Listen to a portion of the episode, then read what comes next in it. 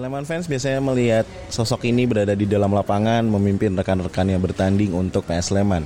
Namun musim kemarin dan musim ini dia berada di pinggir lapangan untuk mendidik para pemain muda potensial milik Kabupaten Sleman. Selamat datang di PSS Podcast dan aku Panjirangi sedang bersama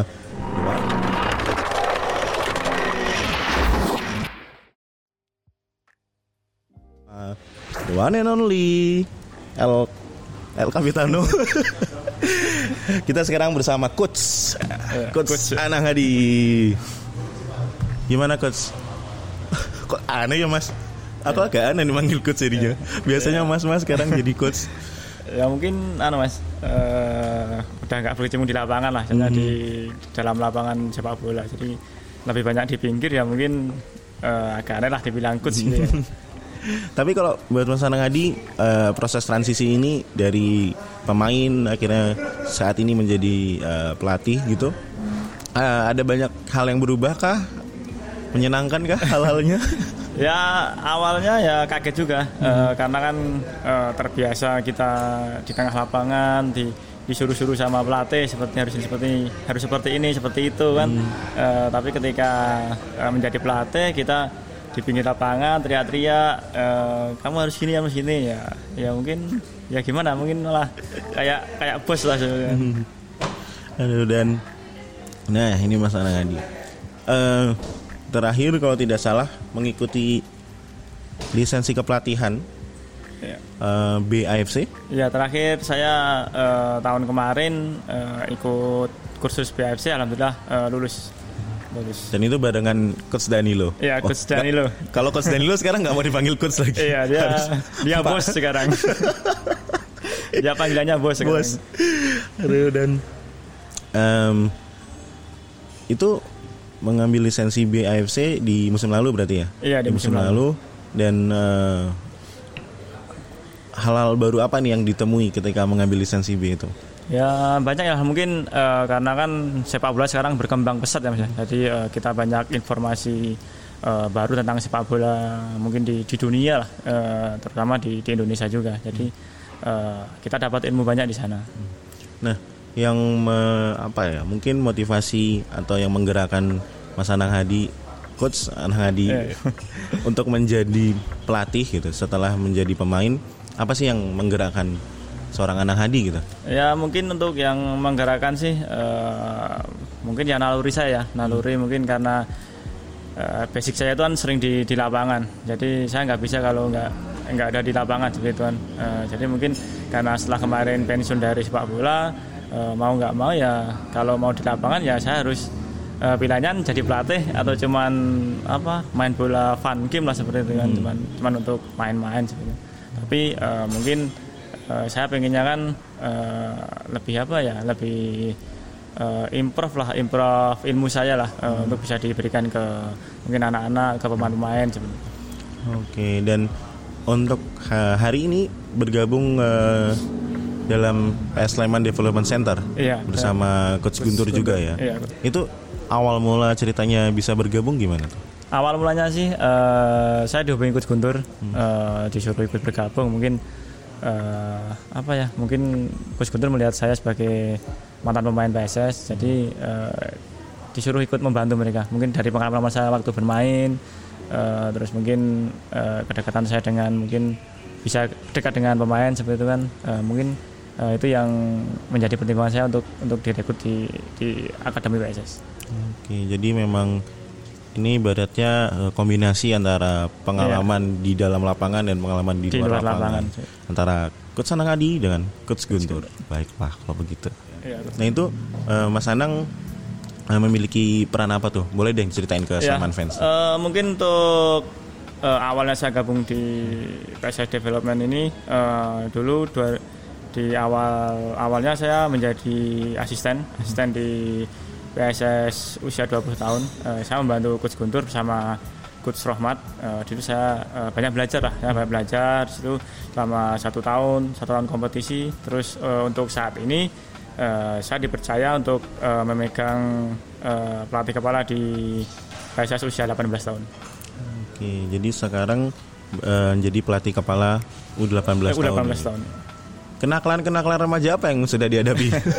ya uh, alhamdulillah uh, mungkin uh, apa ya uh, mereka juga sungkan juga hmm. uh, mau mau nakal tuh sungkan lah saya hmm. mau nyeleneh nyeleneh anak-anak sungkan mungkin uh, mereka melihat saya sebagai mungkin uh, dulu sebagai pemainnya PSS jadi mereka idolanya juga, mereka juga ya mungkin mereka kan waktu uh, jadi masih anak-anak kan misalkan hmm. masih nonton saya seperti itu kan uh, ya waktu mereka juga senang juga waktu uh, agak dewasa mereka dilatih oleh saya gitu hmm. jadi uh, role model lah seperti itu hmm. Hmm.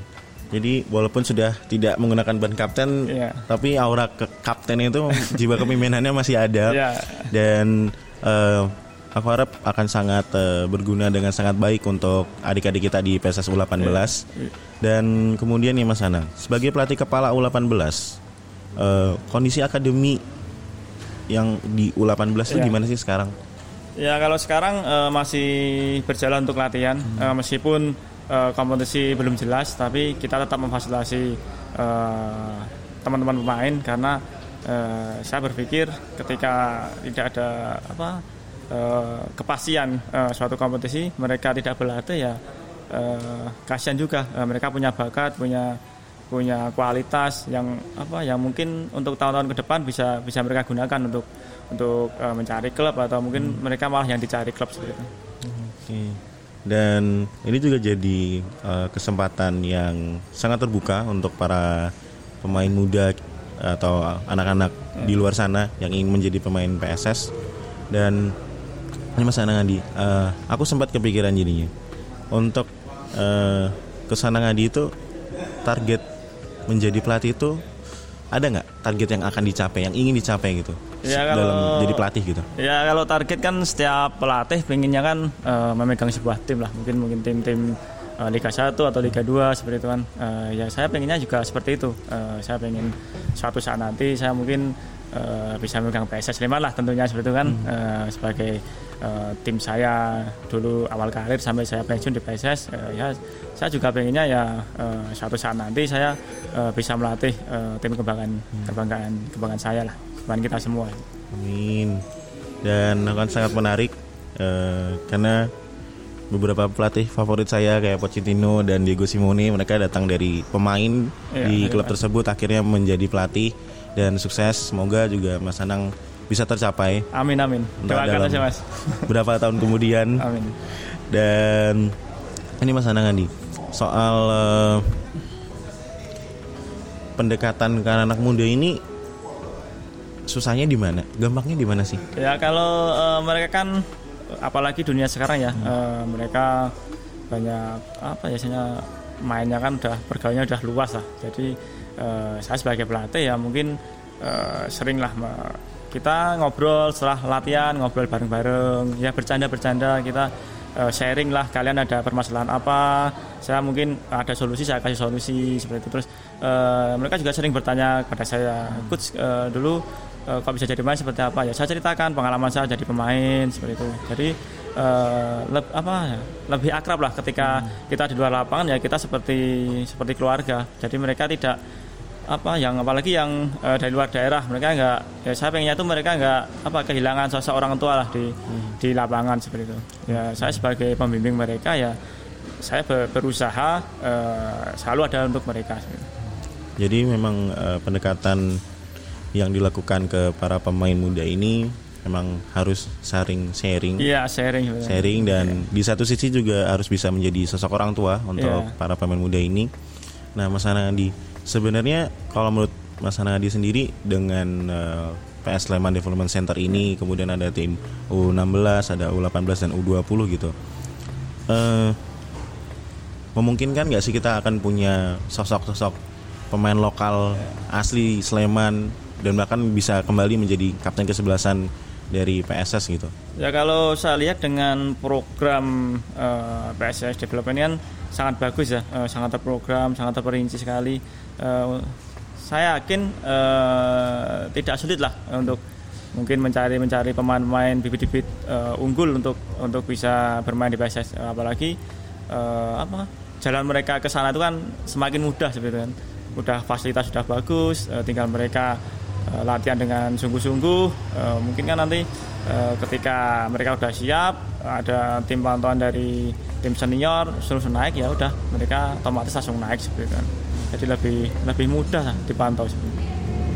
dan apabila berbicara soal akademi juga mungkin target utamanya adalah mengorbitkan pemain ya, muda pemain muda lah. potensial ke tim senior nah soal berbicara soal tim senior nih ya. tadi sempat eh, coach Sanang bilang ingin juga menjadi pelatih yeah. PSS gitu kan uh, selain karena ingin membela uh, Kabupaten Sleman begitu apakah rindu juga dengan tekanan supporter ya suara mungkin, atmosfer ya, supporter gitu atmosfer mungkin tekanan seperti itu kan hmm. uh, ya sangat rindu ya uh, selama kemarin jadi pemain tekanan begitu berat ya, hmm. ya tantangan lah seperti itu jadi uh, ketika kita uh, merasakan tantangan kita termotivasi untuk lebih lebih baik lagi itu Oke, nah kalau respon dari orang-orang terdekat gitu uh, melihat Mas Anang kali ini lebih fokus, lebih serius untuk menjadi uh, pelatih gitu, gimana respon ya, orang terdekat? Respon